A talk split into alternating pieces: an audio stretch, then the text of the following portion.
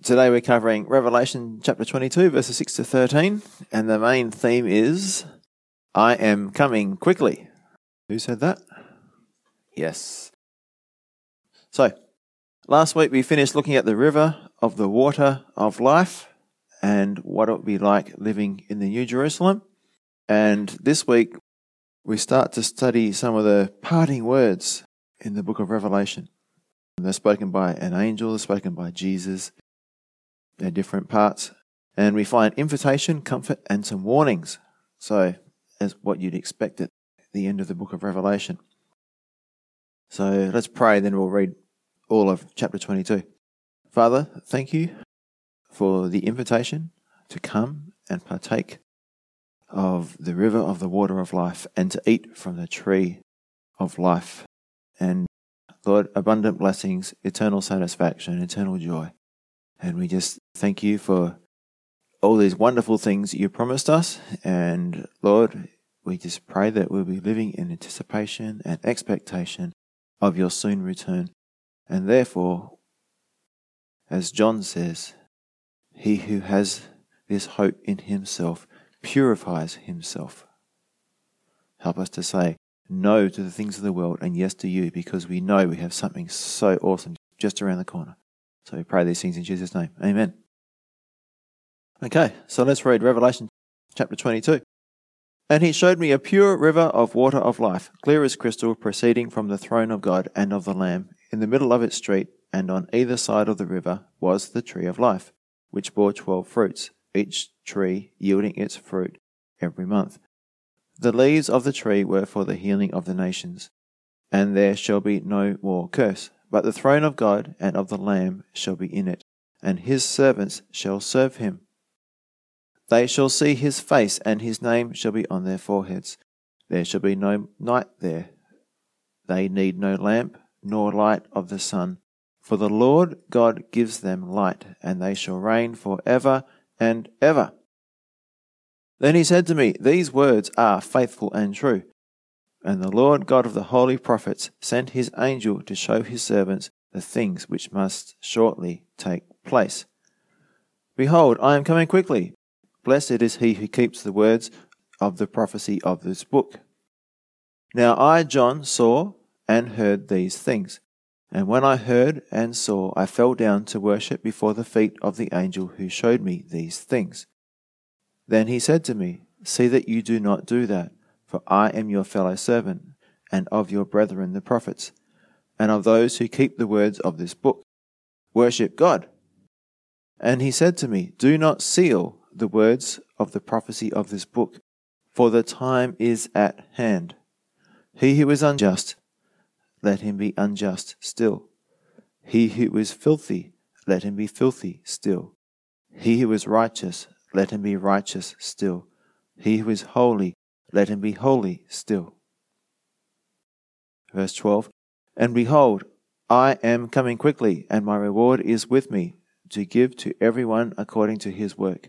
I am the Alpha and the Omega, the beginning and the end, the first and the last. Blessed are those who do his commandments, that they may have the right to the tree of life, and may enter through the gates into the city. But outside are dogs and sorcerers, and sexually immoral, and murderers and idolaters, and whoever loves and practices a lie. I, Jesus, have sent my angel to testify to you these things in the churches. I am the root and the offspring of David, the bright and morning star. And the Spirit and the bride say, Come. And let him who hears say, Come. And let him who thirsts, come. Whoever desires, let him take the water of life freely. For I testify to everyone who hears the words of the prophecy of this book. If anyone adds to these things, God will add to him the plagues that are written in this book. And if anyone takes away from the words of the book of this prophecy, God shall take away his part from the book of life, from the holy city, and from the things which are written in this book. He who testifies to these things says, Surely I am coming quickly. Even so, come, Lord Jesus. The grace of our Lord Jesus Christ be with you all. Amen. So, what does the word Maranatha mean? Come, Lord Jesus. Yeah. Maranatha. Come, Lord Jesus. So, we're going to start in verse 6. We covered verses 1 to 5 last week, and we'll get through to verse 13, God willing. So, verse 6 it says, Then he said to me, These words are faithful and true. And the Lord God of the holy prophets sent his angels to show his servants the things which must shortly take place. Behold, I am coming quickly. Blessed is he who keeps the words of the prophecy of this book. So, I've titled this section, The Time of Jesus' Second Coming is Near. So, verse 6 it says, Then he said to me, Who is the he? Who is speaking? Well, if you go back to Revelation 21, verse 9, you'll find that it's one of the seven angels who had the seven bowls filled with the seven last plagues who came and talked to John. And this same angel is still talking to John. And what's his message? Well, it says, These words are faithful and true. So everything we have learned about the New Jerusalem and our wonderful future relationship with God isn't too good to be true. It sounds too good to be true, but it's not. It's real. We can't imagine it. We can't even comprehend it. But it's going to be true. John assures us that it is in fact faithful and true. So, why is this important? Because no matter how dark things get down here on earth, our future in the direct presence of God is a certainty. So hold on and keep your eyes on Jesus and the New Jerusalem he will prepare for us. Now, verses 6 and 7, it says, The things which must shortly take place, and I am coming quickly. So, the angel is talking about the suddenness of these events, right? And then suddenly, Jesus just starts talking. He's kind of like interrupting. It's all part of the plan. So the angel's talking, and suddenly John hears Jesus say, I am coming quickly. And, and Jesus continues. But why is Jesus breaking in and telling us this? Because we might say that, well, it's been almost 2,000 years since Jesus spoke the words, I am coming quickly. So now we ask a question what did Jesus mean when he said quickly? Well, in the Greek language, the word quickly means suddenly. So, what Jesus was saying is that when he does come back, it will happen very rapidly. It will take people by surprise. It's like a woman who is pregnant. For nine months, she is waiting and waiting, and then, guess what? In just a few minutes, sometimes for some women, or a few hours, and hopefully not a few days, she goes into labor and delivers a baby. So when the baby has decided that it was too crowded in there, well, he didn't take long to come out. And that's what it's like with Christ. When it's time for him to come, then all these events will happen very rapidly. Now, another question worth asking is this The early church expected Jesus' return soon. They were expecting Jesus' return in their day, like back in the first century, second century. Were they wrong? or did Jesus mislead them? Well, neither of those statements or questions are true. Okay? They were not wrong, and nor were they misled by Jesus. This is the point, right? God wants to keep all generations expectant, watching, and ready for his return. We're going to look at why in a little while, and that's a part of this message today, is why we need to be expecting and living in anticipation. So I'm going to read a few verses and we're going to look for the common theme in these verses. Titus 2 11 to 13. For the grace of God that brings salvation has appeared to all men, teaching us that denying ungodliness and worldly lusts, we should live soberly, righteously, and godly in the present age, looking for the blessed hope and glorious appearing of our great God and Saviour, Jesus Christ. Okay, so according to Titus chapter 2, verses 11 to 13, what's our motive? for denying ungodliness and worldly lust, living soberly, righteously, and godly in this present age, looking for the blessed hope and glorious appearing of our great God and Savior Jesus Christ. We don't want to be found doing something shameful when he comes back. And we can go on to 1 Corinthians 1 7 to 8. Eagerly waiting for the revelation of our Lord Jesus Christ, who will also confirm you to the end, that you may be blameless in the day of our Lord Jesus Christ. What's he saying there? Again, eagerly waiting for the revelation of our Lord Jesus Christ, that you may be blameless in the day of our Lord Jesus Christ. Again, purity. Philippians 3 20 to 21.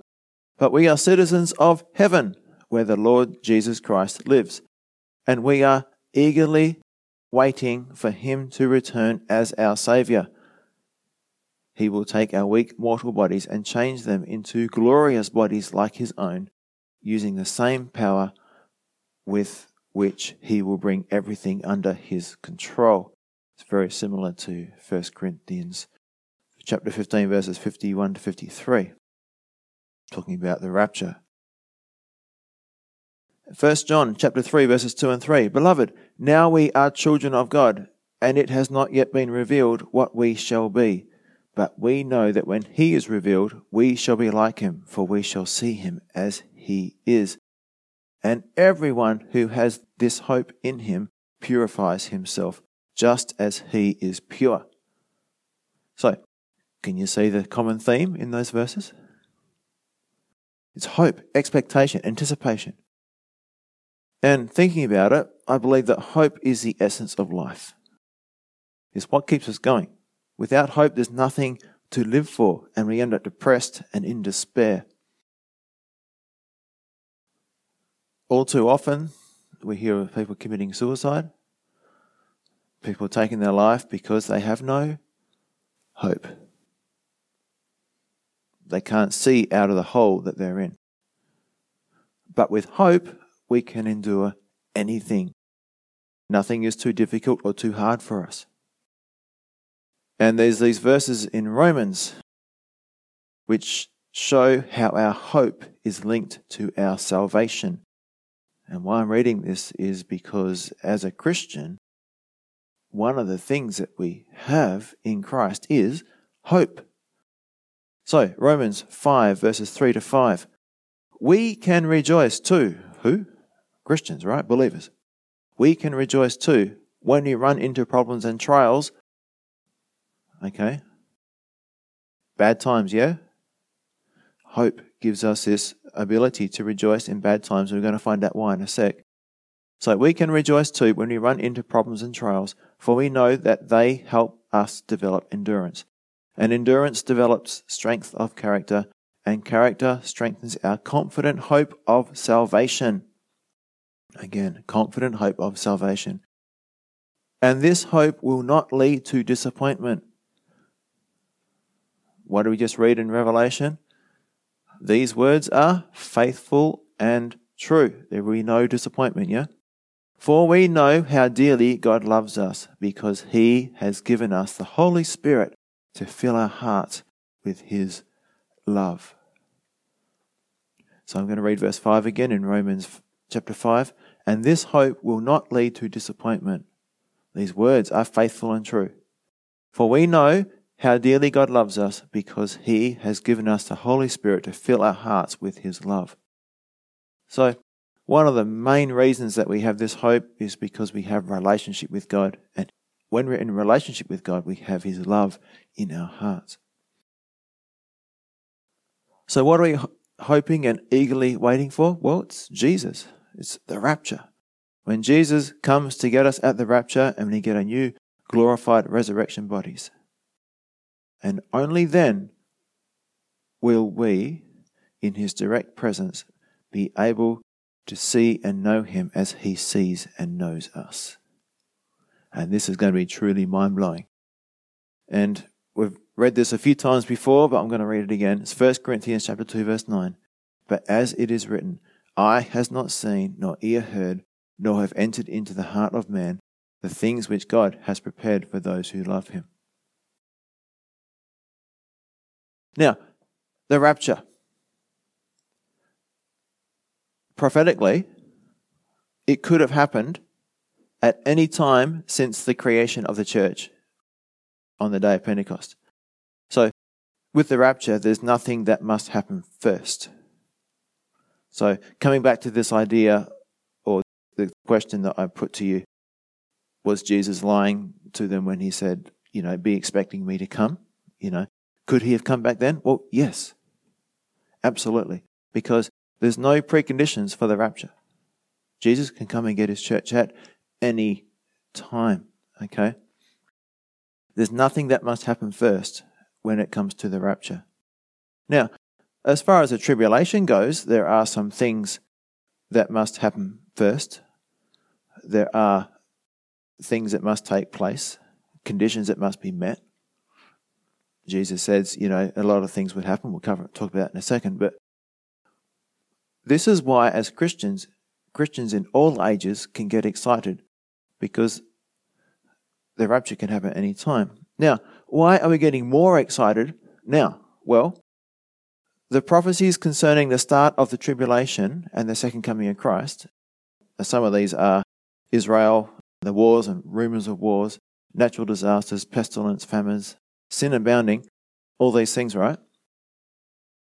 These prophecies concerning the start of the tribulation and the second coming of Christ are all being fulfilled before our very eyes. We are living in the last days before the seven year tribulation begins when the Antichrist is revealed.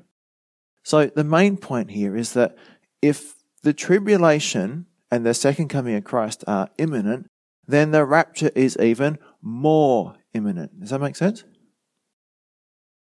If the tribulation and the second coming of Christ are imminent because of all these prophecies being fulfilled, which must happen before those things happen, then the rapture is even more imminent. Now, going on with verse 7 in Revelation chapter 22, it says, Blessed is he who keeps the words of the prophecy of this book. This brings us right back to the start of Revelation.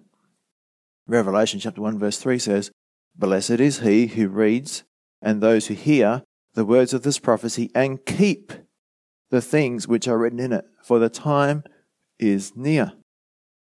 And David Guzik has a quote here. He says, This blessing reminds us that prophecy gives us a word to keep, not merely material for interesting discussions and debates. The main intent of prophecy is to lead us to trust and obey God and apply His truth to the way we live. So that's the reason we study prophecy. Now, verses 8 and 9. Now I, John, saw and heard these things. And when I heard and saw, I fell down to worship before the feet of the angel who showed me these things. Then he, the angel, said to me, See that you do not do that, for I am your fellow servant and of your brethren, the prophets, and of those who keep the words of this book. Worship God. So here, John is falling down to worship the angel. I can understand what's going on. John is overwhelmed. I'm just going to put myself in his shoes. He's overwhelmed. He's hearing the voice of Jesus. This angel, glorious angel, is speaking to him, revealing amazing things, giving him assurances. And he goes, Wow, you know, you must be fantastic. And he goes to, you know, bow down before the angel. It's happened before. It happened before in chapter 19, verse 10. Same kind of situation. But the angel says the same thing to John worship God. See that you do not do that. Worship God. And verse 9 it says, For I am your fellow servant and of your brethren the prophets and of those who keep the words of this book. So, compared to God, both angels and humans are servants of God who work together to bring glory and honor to God. So, this mighty angel having great authority, this is one of the angels that had the bowls, the seven bowls of the last plagues that were thrown down onto the earth. One of these angels came down and delivered a message, and his glory illuminated the earth. He's in the presence of God. He's a part of the, you know, bringing judgments to the earth. And yet, how does he describe himself? As a servant of God. And this is the attitude that we should have. Luke 17:10 In the same way when you obey me you should say we are unworthy servants who have simply done our duty and that's the attitude that this angel had as glorious and as powerful as he was he just considered himself to be an unworthy servant who had simply done our duty so what this means application for us is that there should be no boasting in my accomplishments as I know that everything that I accomplish is only through Christ who strengthens me, Philippians 4:13. And I must remember that without Jesus I can do nothing. That's John 15:5. So now I want to move on to an application. Again and again in Revelation we have evidence of the deity of Jesus Christ, that Jesus is 100% God and 100% man. Now, the main point here is that no created being, whether human or angel, should ever be worshipped because no created being is worthy or deserving of our worship. And I want to point out that Jesus receives the worship of angels and of men. And this is a very strong argument for the deity of Jesus. He receives worship, and therefore he must be God. So, firstly, in Hebrews chapter 1, verse 6, it says, But when he again brings the firstborn into the world, he says, Let all the angels of God worship him. And remember, firstborn here means someone of the highest position and honor. Jesus, as God, has the highest position and honor, and therefore is worthy of being worshipped. And in Matthew 8, verses 2 and 3, and behold, a leper came and worshipped him, Jesus, saying, Lord, if you are willing, you can make me clean. Then Jesus put out his hand and touched him, saying, I am willing, be cleansed. Immediately his leprosy was cleansed. So this leper comes and worships him. And Jesus doesn't say, Oh, don't do that. No, he accepts that worship. Matthew 14:33 Then those who were in the boat came and worshipped him saying truly you are the son of God those in the boat would be the disciples right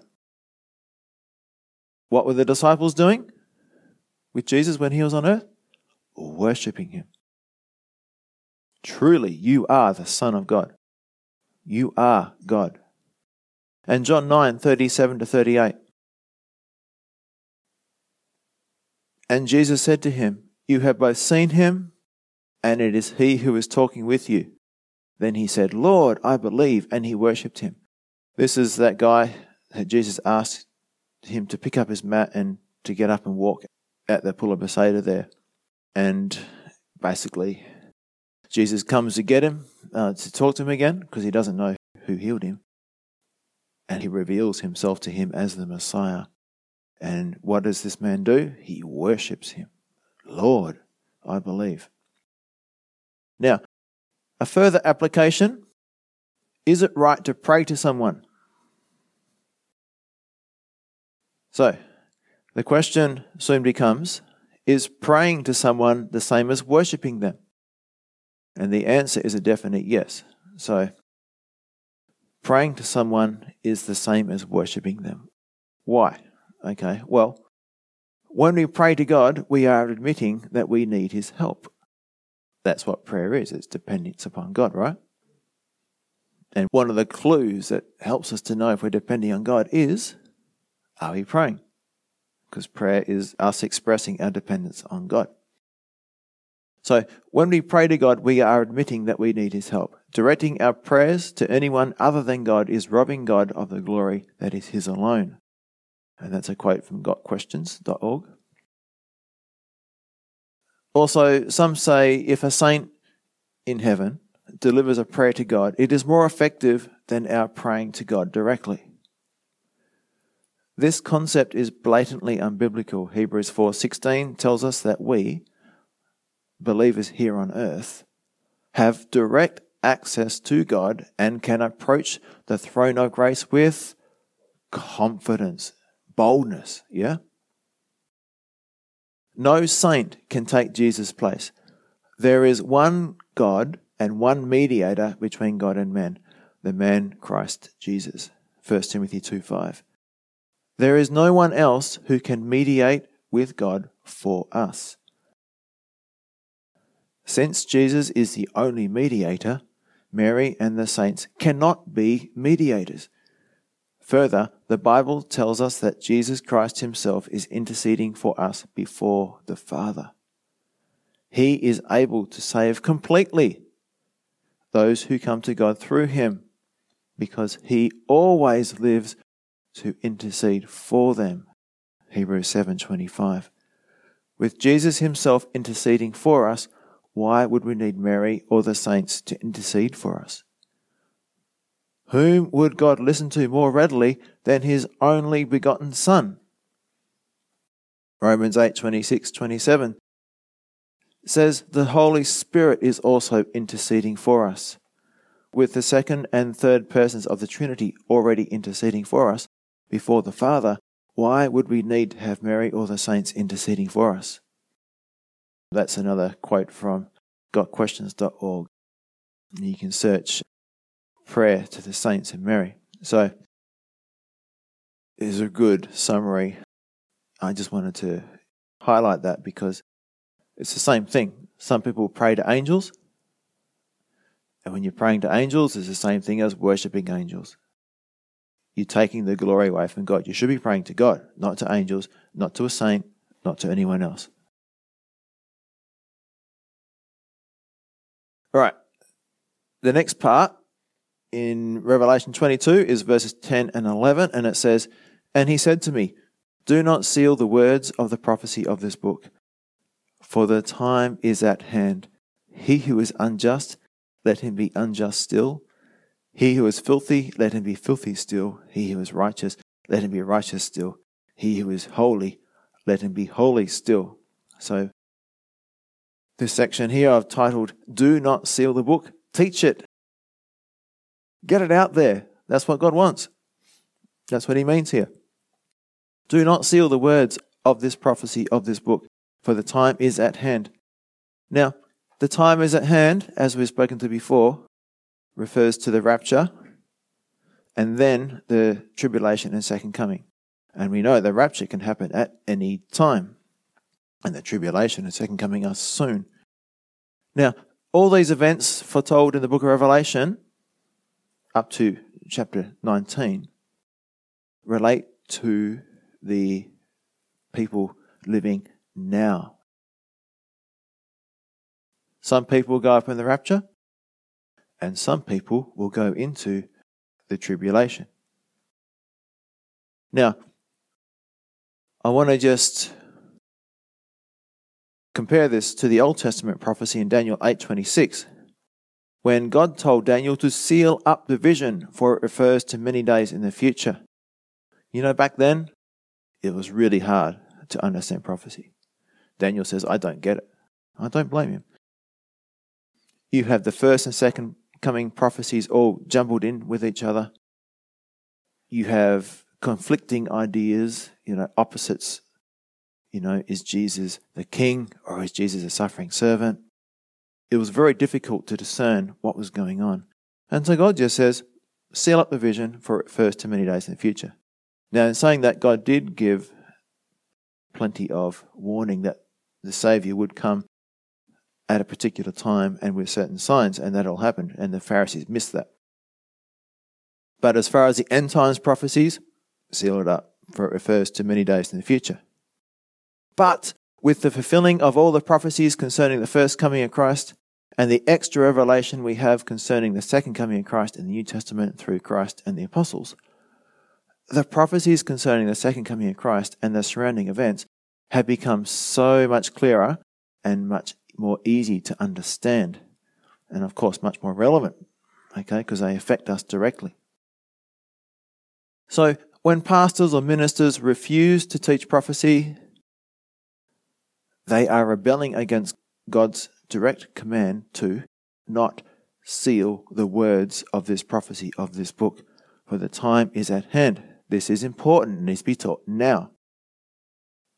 What did Paul teach to the Thessalonians when he was there for three weeks? End times. He was teaching about the Antichrist. He was teaching about the tribulation.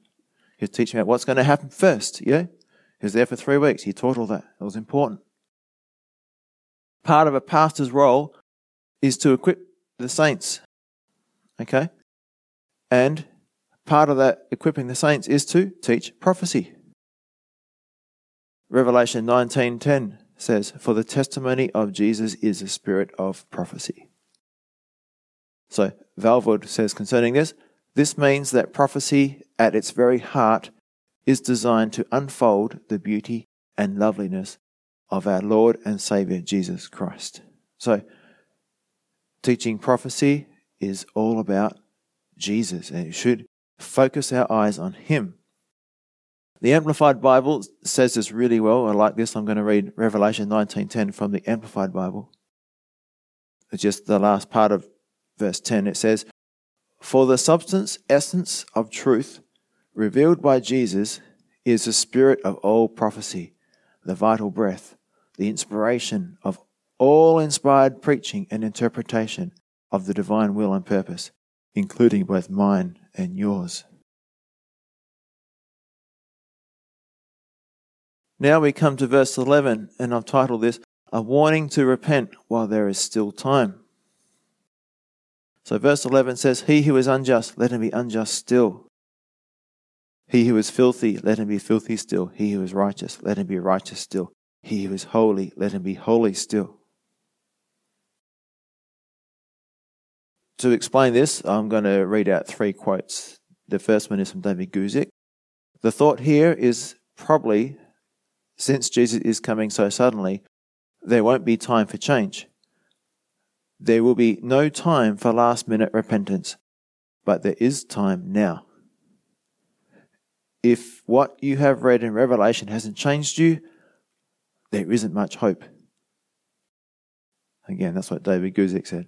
Now, from Robinson, he says, It is the hopelessness of the final state of the wicked which is here pictured. The states of both the evil and the good are now fixed forever. There is no word here about a second chance hereafter. Another quote from Walvoord If the warnings of this book are not sufficient, there is no more that God has to say. I repeat that one. If the warnings of this book are not sufficient, there is no more that God has to say. And I read those three quotes because they each sum up nicely the main point here. I think it's pretty clear that if the truth presented in the book of Revelation concerning the victory of Jesus Christ over all his enemies, including sin and death, and the absolute proof of his authority over everything if that is not enough to convince anyone, then nothing else will be. We see Jesus in all his risen glory, power, and authority. What else do you need to believe in him? Now we go to verses 12 and 13, and here Jesus declares, I am coming quickly. Maranatha. Okay. So, verse 12 and 13, it says, And behold, I am coming quickly and my reward is with me to give to everyone according to his work. I am the Alpha and the Omega, the beginning and the end, the first and the last. And behold, I am coming quickly. Verse 12. The word behold is used when God wants to get our attention, right? Jesus is saying to all the believers in the church age, wake up, get ready, pay attention. I'm coming suddenly. And his message has always been, be ready. So Matthew 24, 44, it says, You also must be ready all the time, for the Son of Man will come when least expected. Be ready. And behold, I am coming quickly. I'll read Matthew 24, verse 44 again. You also must be ready all the time, for the Son of Man will come when least expected. Now, why is this important? Well, verse 12 goes on in Revelation 22 My reward is with me to give to everyone according to his work. This is why it's important to be ready. And Jesus told several parables that illustrated this concept, this point. I'm just going to read one. It's Matthew 24, verses 45 to 51. So this is Jesus telling a story to illustrate this point. A faithful, sensible servant is one to whom the master can give the responsibility of managing his other household servants and feeding them. If the master returns and finds that the servant has done a good job, there will be a reward. I tell you the truth, the master will put that servant in charge of all he owns. But what if the servant is evil and thinks, My master won't be back for a while? And he begins beating the other servants, partying, and getting drunk. The master will return unannounced and unexpected, and he will cut the servant to pieces and assign him a place with the hypocrites. In that place, there'll be weeping and gnashing of teeth. So, let's have a look at this parable. In the first example, the first part of it, Jesus says that if the servant has done a good job, there will be a reward. I tell you the truth, the master will put that servant in charge of all he owns. So, what is this reward? Well, we know as the Bema Seat judgment, a judgment of rewards, referring to the Olympic Games, the Grecian Olympic Games. We know this judgment as the Bema Seat judgment, and there our faithfulness here in this world will be rewarded by greater opportunities to serve, greater authority in the next. And the Bema Seat judgment is described in 1 Corinthians 11 12 to 15. This is a reward that Jesus is talking about, right? Now, if anyone builds on this foundation, and that foundation is the gospel, it's Christ, Christ alone. Salvation through Christ alone, yeah?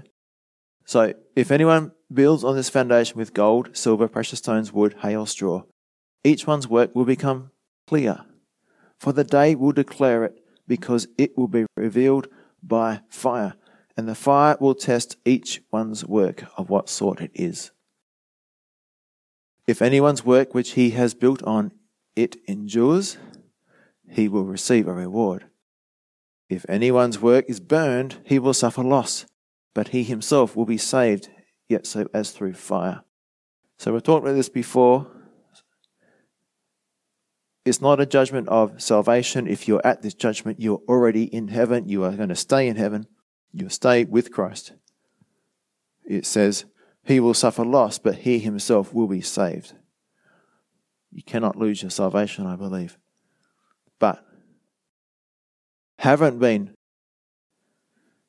living a life of faith, then when you get there, you won't have much to show and you'll be smelling a bit like smoke, as we keep on saying.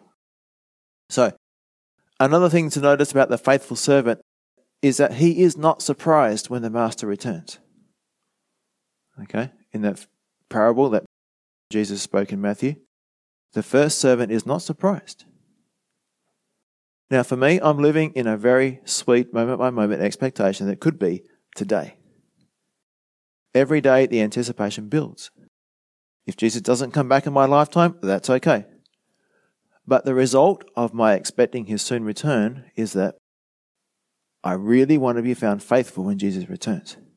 I don't want to be doing, watching, saying, or thinking anything shameful or sinful when Jesus comes back to snatch me up from this earth and take me to heaven to be where he is. John 14, 1 and 2. And just another side note here, a bit off topic, but I think it's important to mention. This is another evidence for the pre trib rapture, the pre tribulation rapture. The rapture happened before the seven year tribulation begins.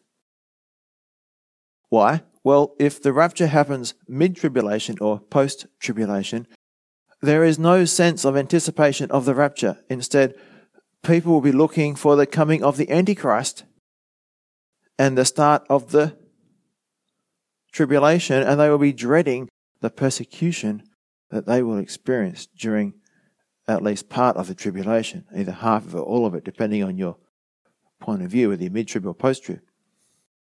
There's no comfort in this, but in the pre tribulation rapture interpretation of the scriptures, as you can read in 1 Thessalonians 4:18, there is hope, there is expectation for Jesus to come and remove us from this world before the seven years of judgment begin. And that's what gives us this expectation. It could happen at any time.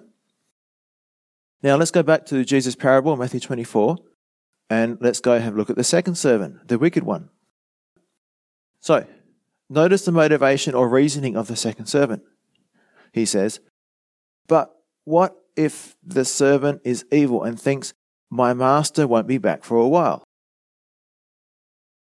So, my application from this is that without the hope and anticipation of Jesus' soon return for his bride, the church, it is much more likely that people will soon start living for themselves.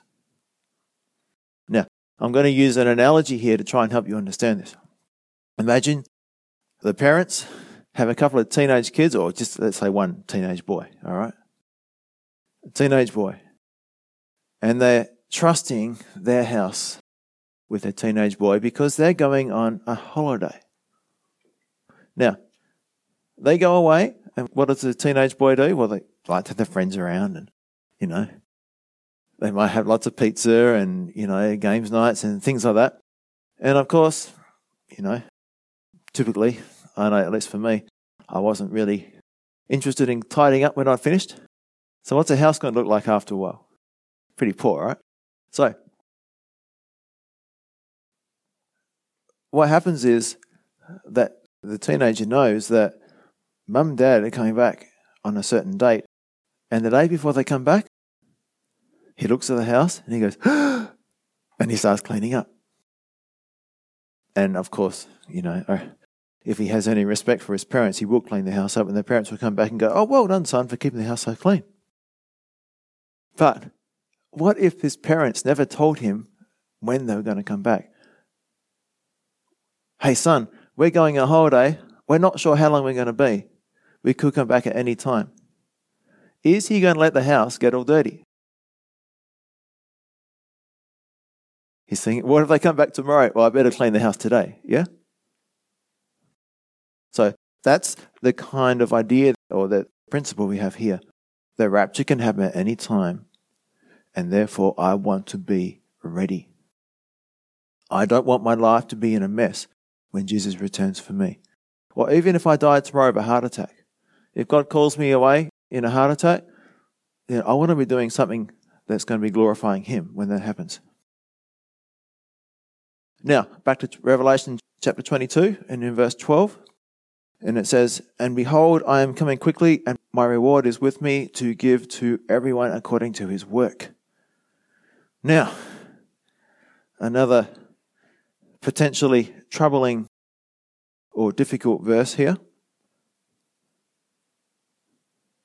There's been some confusion over this verse. People ask, does that mean we are saved by our works?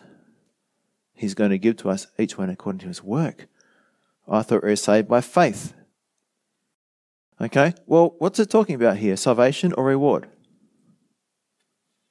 It's talking about reward, isn't it? Okay, so we're rewarded for the works we do for Christ.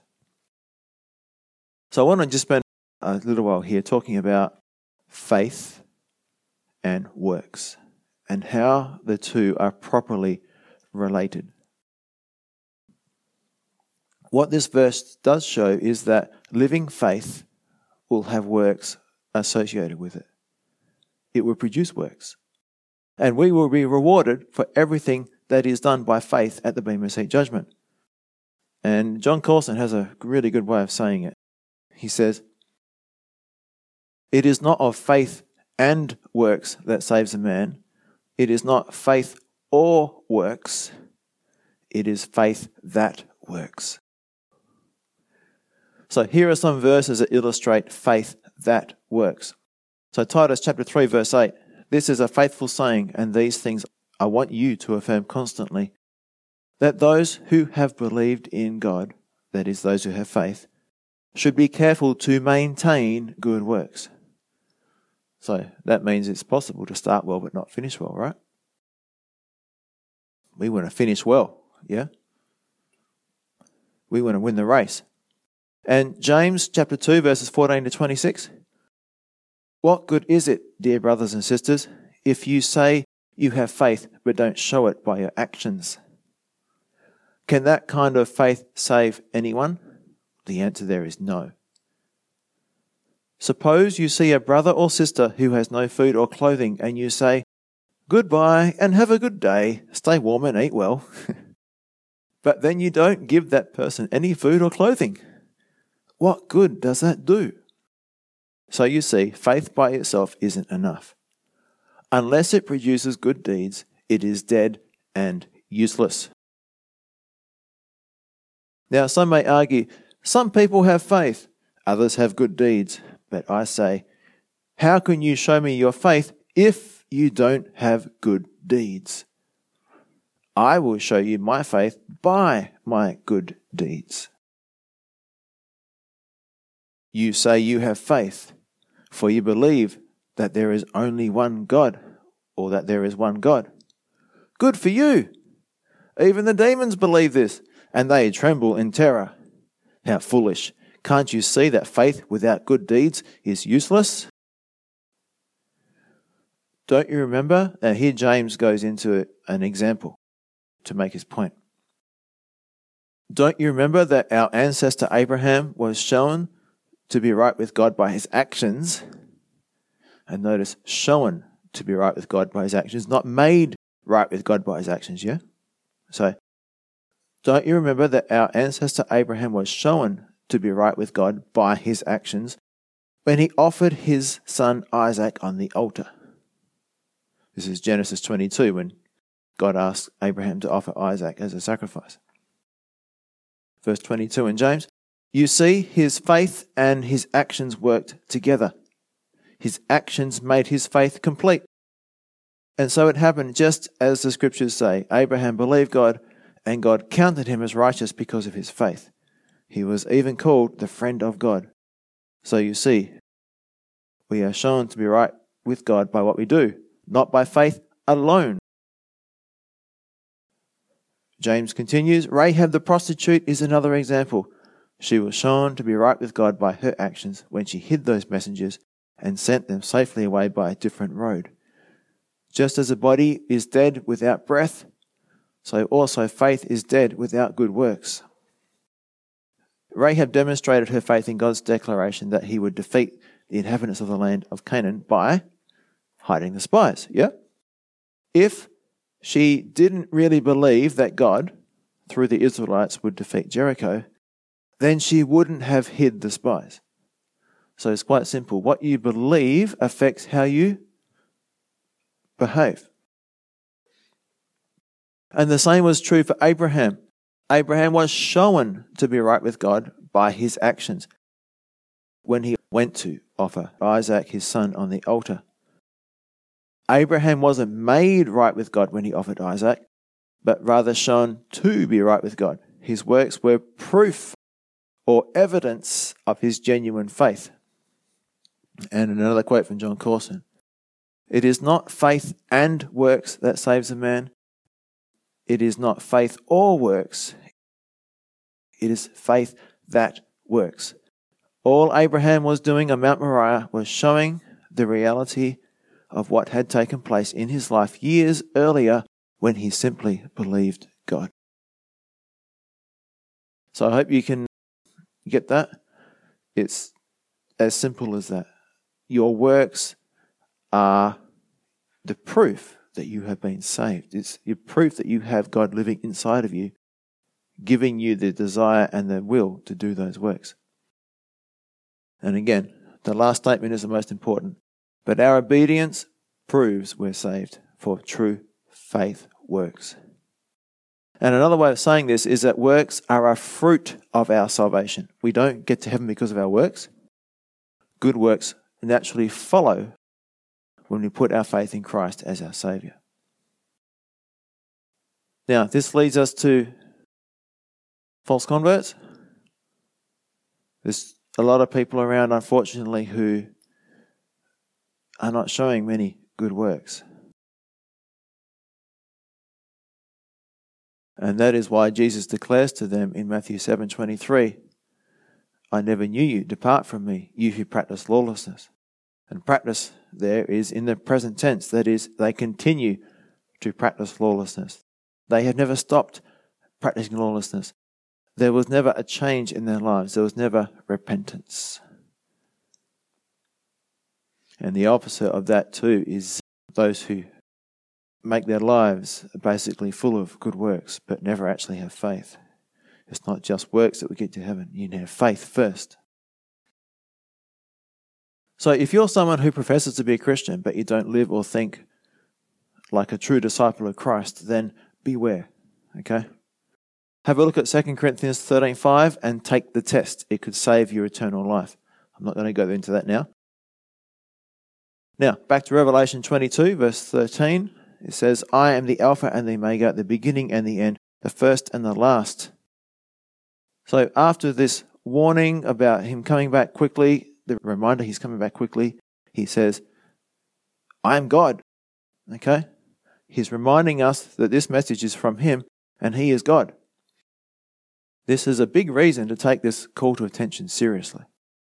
Now, Alpha and Omega, the term Alpha and Omega is applied to God in Revelation chapter 1 verse 8 and 21 verse 6, meaning that it is a title that belongs only to God. Now, here, it's obvious that it's Jesus speaking.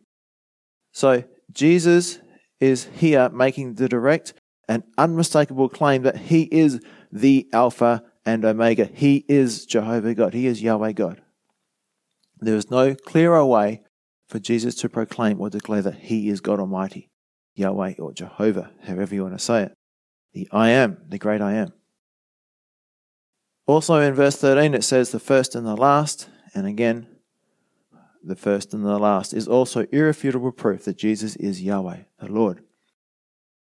Back in Isaiah 41, verse 4, God calls himself the first and the last. So Isaiah 41, verse 4 says, I, the Lord, am the first, and with the last, I am He. So, what these names show about God is that He has always existed and will always exist. He has no beginning and He has no end. Specifically, here it shows that Jesus is the eternal God who has always existed and will always exist forever and ever. So, Jesus is God. God never lies. He's coming back quickly or suddenly. So, be ready. Father, thank you for this word directly from the mouth of Jesus that he is coming back quickly and his reward is with him. Lord, help us to be like that first servant in the parable in Matthew.